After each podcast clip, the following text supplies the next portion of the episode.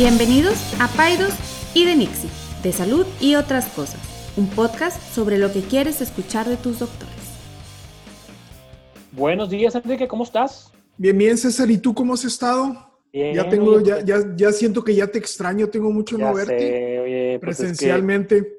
este, ahorita por Zoom, pero pues bueno, em, esperemos que pronto ya podamos, este, ahí, digo, nos vemos de repente en los partos, ¿no? De hecho, hace poco tuvimos un parto tú y yo, pero, pero, Pero sí, como nunca, que para, nunca, nunca platicamos ahí. O bueno, digo, es así como muy rápido, sí, ¿no? es diferente. Em, pues bueno, aquí estamos ya, yo sé que nos hemos ausentado por varias razones, este, Sí, obviamente sí. todas teniendo que ver con la contingencia. Pero bueno, aquí estamos, no, no queremos dejar de grabar. Este, esperemos que otra vez estemos por lo menos con una frecuencia ahí de, de un- cada 15 días, por lo menos. Este, agradeciendo a todas las personas que, que nos han preguntado, oye, ¿qué onda? ¿Por qué no han grabado? Este, Ujú. se- se- hubo rumores ahí que tú estabas enfermo y que si yo estaba enfermo. y, este, no, aquí Que- estamos. No andaba muerto. andaba de parranda. Este, no, aquí estamos, no nos, no nos hemos enfermado, tampoco, no- también hubo rumores que se nos habíamos peleado, No, no, no. No, No, para nada. Jamás. Jamás. Este, no, simplemente hemos andado ocupados y... Digo, este, y eso pues, es porque, po- pero eso es porque yo soy muy paciente contigo sí, y tolerante. es porque Enrique me aguanta mis desplantes. Este, pero bueno, ya estamos aquí de vuelta. Em, y fíjate que he traído ahí un- un- unas ideas que quería rebotar con Enrique. Y le voy a hacer una pregunta. Te quiero hacer una pregunta que a lo mejor no sé si vas a contestar a la primera o no. Pero quiero que me platiques de un evento en tu vida que te haya cambiado la vida por completo. ¿Qué se te ocurre? Que digas tú, después de esto que me pasó o que hice o que pasó, ya no volví a ser el mismo o ya cambié mi vida o algo de mi vida. Eh, ¿Estás hablando de un evento fortuito o de un evento... Planeado, Porque- fortuito. Si se puede fortuito, mejor, ¿verdad? Pero lo que tú, cualquiera. Déjame, la- la- déjame lo pienso. Este, diría que. Híjole. Pondría en la escala de fortuitos cuando conoces a alguien que cambia tu vida, ¿no? Eh. Amigos, tu esposa. Tus, tus, tus buenos amigos, eso, pues eso nunca lo planeas. Entonces yo digo que eso es algo que, que es muy importante en mi vida y que creo que, que, que, que son eventos fortuitos, vaya. Algo que yo busqué que cambió mi vida significativamente, pues es, diría que mi, mi- mi- mi- las cuestiones profesionales, ¿no? El haber entrado al Tecnológico de Monterrey ha sido algo para mí que, que creo que, que marcó el rumbo de mi vida. El haber eh, entrado a ginecología marcó otro, es como, como yo lo vería así como puntos de inflexiones en mi vida, ¿no? O sea, haber entrado a- al tecnológico fue un cambio, haber entrado a ginecobstetricia fue otro cambio, ¿no? O sea, esos son para mí eventos que, que fueron hitos en mi vida, que han marcado eh, a qué me dedico, con quién vivo. O sea, por ejemplo, a ti, digo, a, a ti nunca te hubiera conocido si no hubiera Claro. entrado al tecnológico, ¿no? Claro. Entonces yo veo la magnitud de, de lo que de lo que se no hubiera conocido a mi esposa, no hubiera conocido a mis colegas, no hubiera digo, no quiere decir que no hubiera no, no quiere decir que no tuviera otros colegas o otros Claro. amigos, pero pero no serían tan buenos amigos como, como estos que tengo actual ahora. No, yo, No, yo- a lo yo mejor diría- pudiéramos decir que si, que si no, digo, vamos a tomar ese, me gusta ese que dice, si no hubieras entrado al TEC, a lo mejor tu práctica sería muy distinta, a lo mejor no, no, no, no, no harías a lo mejor las maneras como las estás haciendo ahorita, donde lo haces ahorita. Entonces a lo mejor pudiera ser uno así también como que muy puntual. Yo sé que la gente que has conocido también, dime. Yo- no, no, no, yo que- que lo mencionaba hace poco, ¿no? Yo decía que, y no es, digo, no, no es por, por la Viscón ni nada, pero, pero sin duda, o sea, pensando en Monterrey, ¿no? O sea, inclusive en, en- a- en un entorno internacional, creo que estoy en el mejor lugar. ¿Sí, sí me explico? O sea, no, no quiero sonar así sangrón, pero, pero creo que estoy en el mejor lugar, con las mejores personas, en el lugar donde trabajo más a gusto y aún considerando que tuve otras oportunidades de trabajo, creo que sin duda estoy en el mejor lugar, ¿no? Ok. De acuerdo contigo, digo, ya de pasada, que estamos en, el mejor lugar en que podemos trabajar y, muy, estamos muy satisfechos de, de, cómo nos estamos desarrollando profesionalmente. Pero bueno, entonces, así como tú, por ejemplo, para mí un evento que ha cambiado, que cambió mi vida de 180 grados, digo, lo tengo muy fresco porque pues están chiquitos mis hijos desde que soy papá. O sea, ya las cosas nunca volvieron a ser igual. Ni entre mi esposa y yo han sido igual. Digo, han evolucionado obviamente para bien. Ni con mis amigos ha sido igual, ni con mi familia extendida ha sido igual, ni con mi carrera ha sido igual. Todo ha cambiado desde que tengo hijos, mis prioridades han cambiado. Yo sé que para ti también, obviamente, ¿verdad? Pero como tú ya estás en una etapa en la que a lo mejor ya están más grandes, pues bueno, ya, ya no ha sido algo tan, tan fundamental como ahorita yo que tengo niños chiquitos. Pero para mí eso ha sido como que, híjole, o sea, hay claramente un César Lucio antes y uno después. Ahora bien, ¿por qué te pregunto esto? Dime. perdón que te interrumpa. Fíjate que, eh, bueno, ahí está en el, en el wording, en el cómo se hace la pregunta. Si me hubieras preguntado cuál es el evento más trascendental de tu vida, ok. te hubiera dicho, sin duda, hands down, tener hijos. Claro. O sea, ese es el momento más, o sea, estos, pero eh, si lo pienso, por ejemplo, no hubiera tenido a Luis y a, a, Astrid si no hubiera conocido a Carla y a Carla la conocí porque estaba en el tecnológico. O sea, pero bueno, es, es, pero bueno, entiendo, la, entiendo la pregunta. Sí, la, la, pregunta obviamente es, pues bueno, que algo que haya cambiado tu vida para siempre, pero sí, de acuerdo con lo que dices. Ahora, ¿por qué te lo pregunto? Porque con esta contingencia y pandemia del coronavirus, del COVID-19, la medicina que tú y yo y el resto del mundo hacemos va a cambiar. Ya cambió. O sea, no me dejarás mentir que nunca vamos a volver a hacer las cosas igual, en muchos aspectos. O sea, es la práctica médica que tú y yo hacemos todos los días, que, los, que muchos colegas hacen, la práctica tanto privada como institucional también.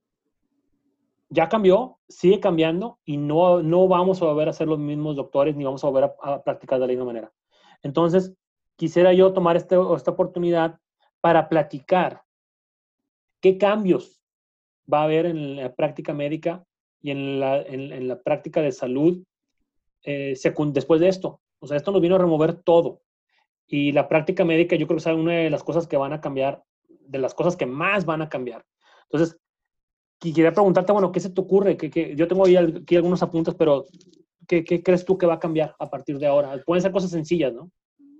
Mira, yo, yo creo que filosóficamente, a mí lo que, y, yo siempre, otra vez, haciendo eco a esta situación en la que, en la que tú y yo estamos, es que, que es una situación muy privilegiada desde el punto de vista médico. O sea, e, este, me, me, refiero sobre todo a esta parte que nosotros vivimos en donde los pacientes nos escogen y también nosotros escogemos a nuestros pacientes, que eso es, una, eso es un privilegio que no sucede en muchas partes del mundo. O sea, es, yo tengo el derecho a no ver pacientes y los pacientes tienen el derecho a no quererme ver a mí o verme a mí. Esto no sucede en Estados Unidos, no sucede en Europa, no sucede porque, porque es una práctica privada muy privilegiada, muy, muy, muy, muy privilegiada para los médicos y para los pacientes. Pero desde el punto de vista filosófico, eh, algo que yo ya había estado hablando y que siento desde hace mucho tiempo es este sentido de coparticipación. O sea, es, es estamos juntos para la salud. O sea, es, yo no soy tu papá, tú eres libre de hacer lo que sea, pero, pero, pero estamos en este barco Estamos juntos precisamente para la salud. Y entonces se vuelve, filosóficamente se vuelve muy interesante porque ahora sí pudiera, pudiera hace algunos meses argumentar, bueno, pues si tú eres diabético y no te cuidas y fumas, pues probablemente no me afecte a mí, ¿verdad? Aunque sí me afecta. O sea, todas las personas que se enferman, eventualmente gastan recursos, gastamos recursos, eh, que son recursos que se pueden utilizar para cientos de cosas más. O sea, una población sana es, es mucho más económicamente viable que una población enferma. Entonces, en el momento en que no nos vemos como sociedad ayudándonos a todos a llevar un estilo de vida sano, realmente nos estamos afectando a nosotros mismos. No soy socialista, no soy pro AMLO, no, o sea, pero viéndolo en un sentido de, de la definición de salud, que incluye el elemento de sociedad. Entonces, yo diría, filosóficamente, para mí, el elemento más importante es que hay una corresponsabilidad entre el paciente y yo. O sea, es, si tú te enfermas, en el caso específico de COVID, me puedes afectar a mí. Pero si yo me enfermo, te puedo afectar a ti. Entonces, ambos nos tenemos que cuidar. Entonces, qué padre. O sea, yo creo que filosóficamente empieza a alinearse a es, eh, o sea, yo vería la extensión de esto para otras cosas. Es, si tú tienes un parto muy bonito, me beneficia a mí, ¿no? Si tú tienes un control metabólico adecuado, me beneficia a mí.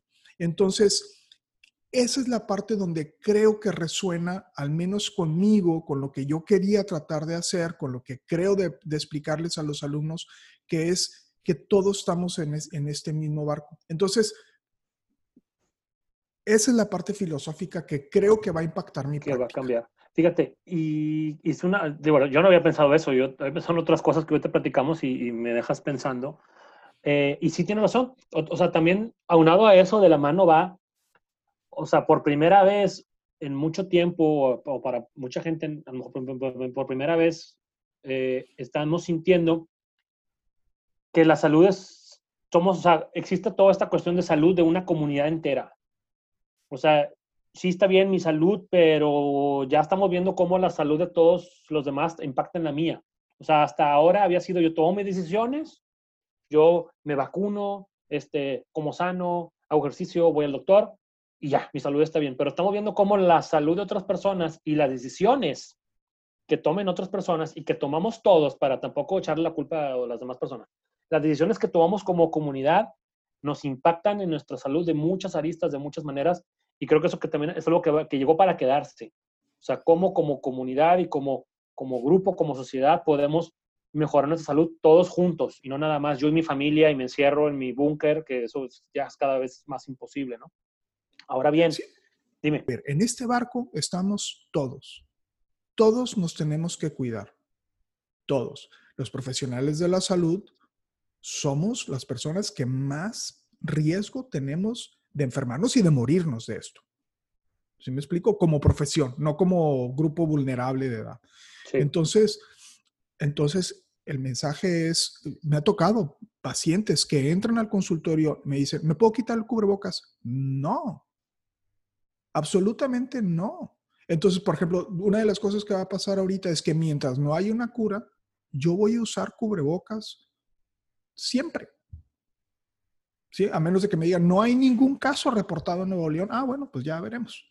Fíjate, es otra manera, eh, regresando un poquito el tema de cómo está cambiando nuestra práctica, o sea, dejando de lado si que es pacientes positivos o negativos, porque eso eventualmente pues, va a ser cada vez más común. Pero, por ejemplo, la cuestión de los cubrebocas, la cuestión de que yo creo que va a pasar mucho tiempo hasta que vamos a tener, o a lo mejor nunca, ya una sala de espera. O sea, vamos a tener que acostumbrarnos, tanto médicos como pacientes, a llegar a tiempo de la cita, irte a tiempo de la cita, porque hay otra persona a lo mejor que está esperando en el carro o que está esperando en otro lugar que no es la sala de espera. Eh, la cuestión de los cubrebocas, de la higiene. O sea, antes también, imagino que tú también te pasaban, no sé si tú lo hagas, yo lo, yo lo hacía llegaba la paciente, la saludabas de beso, de abrazo, qué gusto verte, beso a los niños, y ahorita eso ya se acabó y no sabemos cuándo va a regresar. Sabes que eso sí me duele mucho porque yo sí soy una persona cariñosa. O sea, son de las cosas que yo digo, híjole, me, me puede. A mí me gusta, digo, mis hijos, yo siempre te digo, mis hijos dicen que suena creepy, pero le digo, me encanta abrazar a la gente, me encanta besar a la gente. Soy una persona que se considera una persona afectuosa, me gusta, es parte de... Eh, de hecho, Astrid me preguntaba, ¿cómo vas a sistemáticamente ahora eh, eh, demostrar empatía y compasión sin, un, sin tocar, sin abrazar? O sea, ¿cómo? ¿Cómo? ¿Cómo? O sea, se me hace, de, de veras se me hace complejo y creo que hasta los latinos somos muy, no, quiero generalizar, nunca me gusta decir eso, pero, pero mis amigos americanos, americanos duros, ¿no? ¿Qué beso? ¿Qué es eso? Si me explico, eso es en situaciones muy particulares, ¿no? Este, Sí, no, no ese definitivamente eso va a cambiar muchísimo. Y relacionado a eso que dices, de, o sea, deja tú los besos y todo, o sea, a veces la revisión a los pacientes, o sea, yo por, siempre he sido un defensor y un luchador, igual, yo creo que igual que tú, a mí siempre me lo enseñaron a mí en la escuela. Cada paciente que llega, así llegue porque le duele la panza nada más, lo reviso todo. Ojos, oídos, garganta, genitales, abdomen, tórax, piel, le quito las ropas, le quito todo. Pero ahora esto nos hay, las recomendaciones es a lo que viene. Viene porque le duele la panza, checarle la panza, o lo menos que se pueda, ¿verdad? Obviamente a veces hay que revisar otras cosas, pero lo que voy con esto es que también seguramente va a cambiar la manera en la que hacemos nuestra, nuestra consulta ambulatoria y eso, o sea, como que más dirigida, porque también a veces es común que vengan aquí y contigo también familias y platicamos y nos echamos una hora aquí y platicamos de otras cosas o de otros hermanitos o de otra salud de otras personas y, y no lo hacemos la consulta como en otras instituciones, ¿verdad? Que es dirigida, ¿verdad? 15 minutos a lo que viene rápido para que, explico, no estar aquí haciendo bola. Entonces, eso seguramente también va a cambiar. Que eso es un privilegio, ¿eh? También. O sea, eso o sea el, el, la práctica otra vez, hago eco a esta parte de la práctica, esa, esa, esa relación que uno puede tener con un perfecto desconocido, ¿no? Este, hablar sobre temas que, que son sensibles para una persona es un privilegio para los médicos, ¿no? O sea, entonces, sí, va a impactar en esa, en esa posibilidad de poder eh, entender y comprender y, abrazar otros elementos del paciente, porque como tú dices, ahora será mucho más enfocado. O sea, es, o sea, es no, no necesariamente consultas más rápidas, pero definitivamente mucho más enfocadas, ¿no? O sea, sí, sí, o sea, más enfocadas, a lo mejor sin tanto contacto físico, sin, sin tanto, a lo mejor sin una necesidad, digo, y lo digo en general, de a lo mejor de revisar al, de revisar al niño la garganta, este, que, te, que, que tosa, que, que, a veces vomitan de cuando le checa la garganta y es algo digo, totalmente no relacionado y viene nada más porque a lo mejor trae hongos en los pies. A lo mejor nomás le checa los hongos en los pies. O sea, te digo, todo esto va a cambiar y una vez más, tú y yo somos científicos y siempre nos apegamos a las normas de lo que diga el, Colegio de Ginecobstetricia, la Academia Americana de Pediatría, pero todo eso está en revisión. Seguramente van a empezar a salir guías donde, ¿sabes qué? O sea, más dirigido la consulta a lo que viene, menos tiempos, menos tiempos de espera, y todo eso seguramente a nivel global va a cambiar. Mira, déjame, déjame te digo algo eh, desde el punto de vista ya de, de, estructural que voy a cambiar en el consultorio y ya, ya llegó, o sea, ya, ya lo mandé pedir. Yo hacía, ah, llega el paciente, se sienta, platicamos un rato, me dice qué es lo que siente, lo paso a la sala de exploración, lo reviso, le hago un ultrasonido porque yo veo mucha obstetricia o, le hago un ultrasonido, lo reviso, le hago un ultrasonido Luego vengo a mi escritorio y hago la nota. O sea, son tres pasos. Eh, entrevista, exploración y escribir y ver las notas y hacer la receta. Bueno, mandé ya comprar una mesa para poder hacer la nota en la sala de exploración. Parado.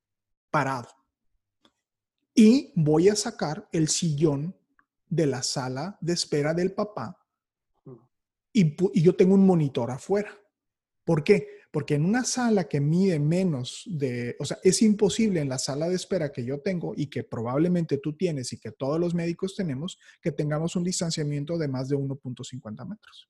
Entonces, si yo tengo a un paciente, a un papá, a un asistente y yo, estamos en un closet, cuatro personas. Entonces. Y ahora, que, y, y, que, y que quede también claro que esa medida que estás tomando de, la, de hacer nota parado, quitarles el sofá, no es, no, es, o sea, no es nada más con la intención de protegerte a ti, es para proteger a los demás pacientes y a la que sigue después de la cita y a la que sigue de la que sigue. Yo, yo todo lo que menciono ahorita, siempre lo menciono así, nos estamos protegiendo todos. todos. Así es. Todos. O sea, nunca, nunca, eh, eh, porque sí se, se, se, piensa como que es algo egoísta, pero no, no, no, no. no. Lo que pasa es que el, para mí el núcleo de esto es el, individual cuidando a todos. Suena, la estrategia suena como egoísta, pero no, es una estrategia que tiene en mente a los demás. Eh, eh, así lo siento yo. Puede ser que a lo mejor cuando lo expreso, no, no, no, que ya me ha pasado, ¿no? Que puede confundirse. No, no, no. Lo que quiero decir es que todas, me, preocupa, me preocupan mis pacientes, me preocupa Marisol, me preocupa Angie, me preocupa mi familia, me preocupa mis, o sea, es todo el entorno, todo el entorno. O sea, es este... Eh, entonces, sí, o sea, entonces seguramente, seguramente, seguramente, eh, todas estas medidas que estamos tomando, que por muchos años, ahora, también hay que ser bien sinceros, los virus, digo, siempre han estado ahí, las bacterias siempre han estado ahí, los sofás y los y yo que tenía sala de espera, antes tenía sala de espera con juguetes y libros y o sea, no no me hago menso yo solo, o sea, siempre ha habido chance de que ahí a lo mejor no era no era un COVID, pero era una varicela o era una rociola o era una streptococo y acá estaban los juguetes, o sea, y esto hacíamos todos, ¿verdad? O sea, como que esto nos vino a refrescar de que, ¿sabes qué? La medicina a lo mejor siempre debe de haber sido así, pero todas estas medidas sociales que hemos ido haciendo, que la consulta larga, que venga a consultar mamá, papá, abuelita, niños, hermanitos, este, tener salas de espera con, con revistas, por ejemplo, tú o yo con juguetes. Entonces, toda esa práctica así que, que, que hemos hecho lo social alrededor de la medicina, tal vez nunca haber estado ahí, pero bueno, ya, ya, ya llegó pero ahí, es, ha llegado el momento de replantearnos todo este tema y también le toca mucha chamba a los hospitales de cómo vamos a reestructurar todo, por dónde entran, por dónde salen, los elevadores. Todo ese tema va a cambiar, ¿no? Mira, no, no, no vayas muy lejos. O sea, y este es un tema eh, interesante y delicado. O sea, es el tema este de, o sea, yo hace, hace no mucho, o, o lo he estado diciendo, es en el momento en que se hospitalizaron los partos o sea, que estamos hablando principios de siglo, ¿no? O sea, todavía hay gente que, podemos tener gente de abuelos que nacieron en casa. casa. Pero en el momento en que se hospitalizaron los partos, hubo un, descenso dramático en la mortalidad, en, en, la, causa de muerte de mamá y, papi, y bebé. Okay. Pero al, al, hospitalizarse, esto un evento fisiológico, se medicalizó demasiado y entonces ya ahora sabes este concepto del parto humanizado que tú y yo, o sea, lo que tú y yo hemos estado haciendo y otros doctores en el medio es cómo desmedili, quitamos un poquito la medicina. desmedicar, no sé. Desmedicar, por quitar no, intervenciones innecesarias. Quitar intervenciones necesarias. Ok.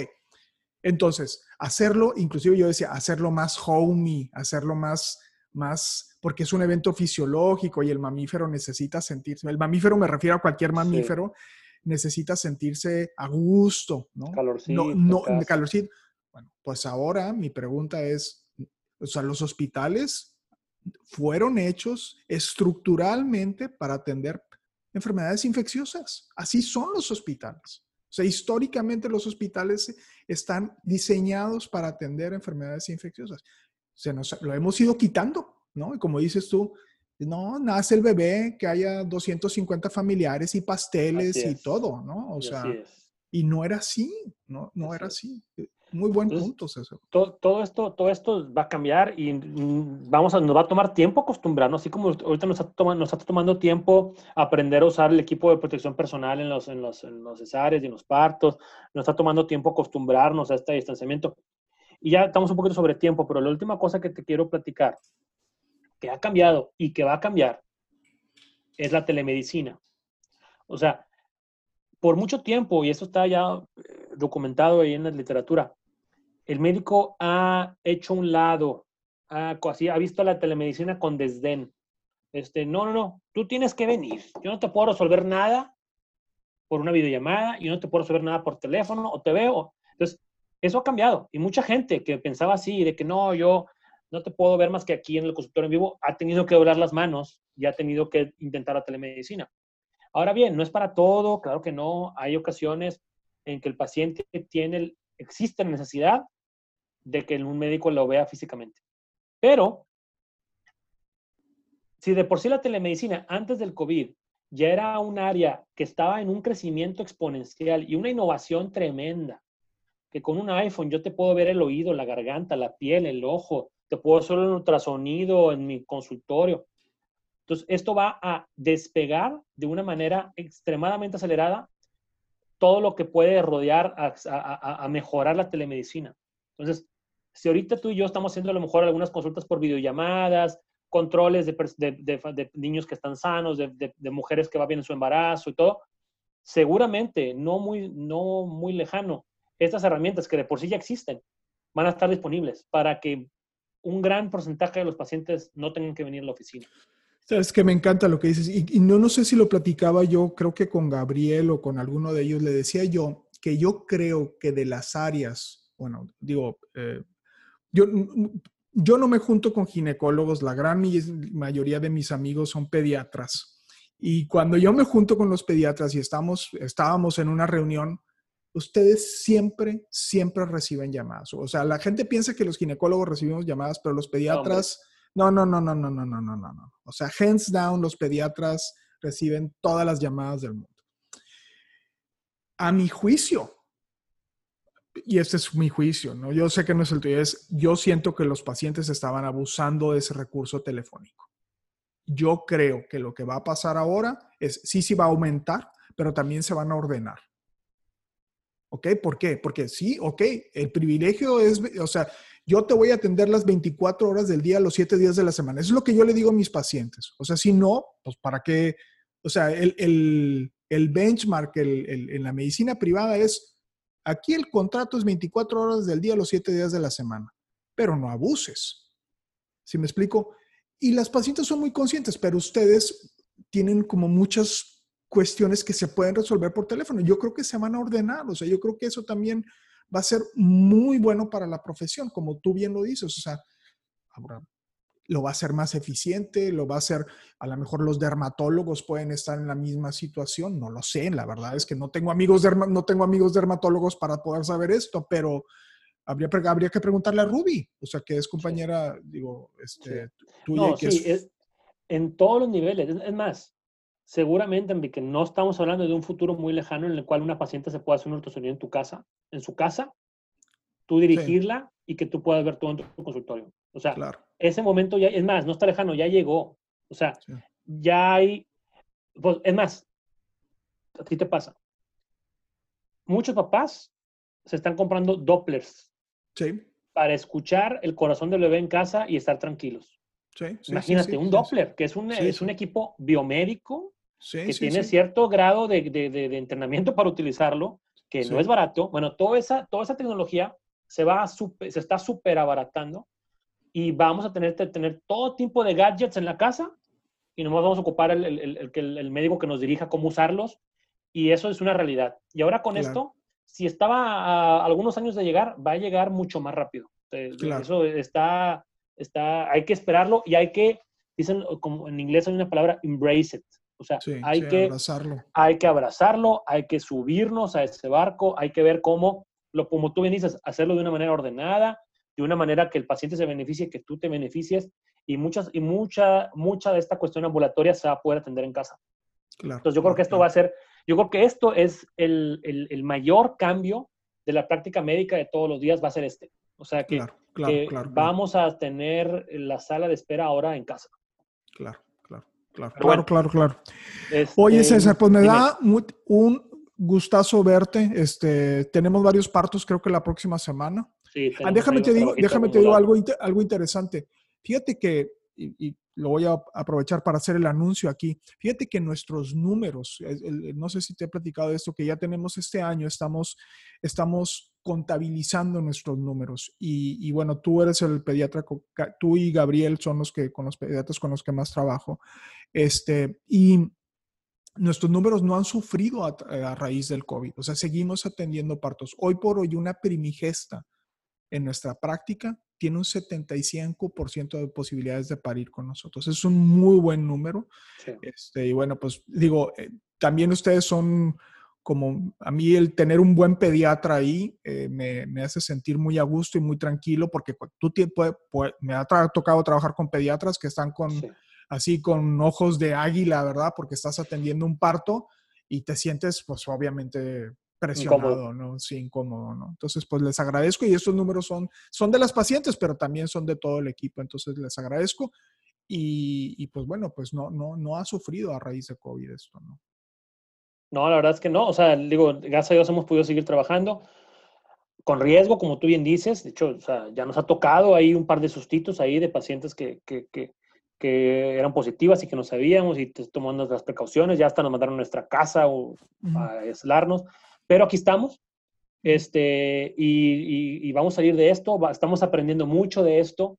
Este, vamos, el que de aquí nos salga con un aprendizaje, la verdad es que pues estuvo en una sí, No, no, no, no, no. Ahora se trata de cómo capitalizar ese aprendizaje y cómo, eh, cómo usarlo para beneficio de nuestros pacientes, que es, el, es el, un poquito el objetivo de la charla del día de hoy. Te mando un abrazo, un abrazo a todos los que nos están escuchando. Nos vemos la próxima. Síguenos en nuestras redes sociales para seguir conversando. Arroba DR Aldívar y arroba pediatra-césar Lucio. Y nos vemos la próxima. Bye, César. Que tengas, cuídate mucho y nos vemos la próxima semana. Nos vemos. Hasta luego. Bye. Ninguna opinión o consejo de nuestros anfitriones o invitados sustituye la valoración médica o representa a nuestra institución universitaria o de salud. Declaramos que no tenemos conflictos de interés. Hasta la próxima.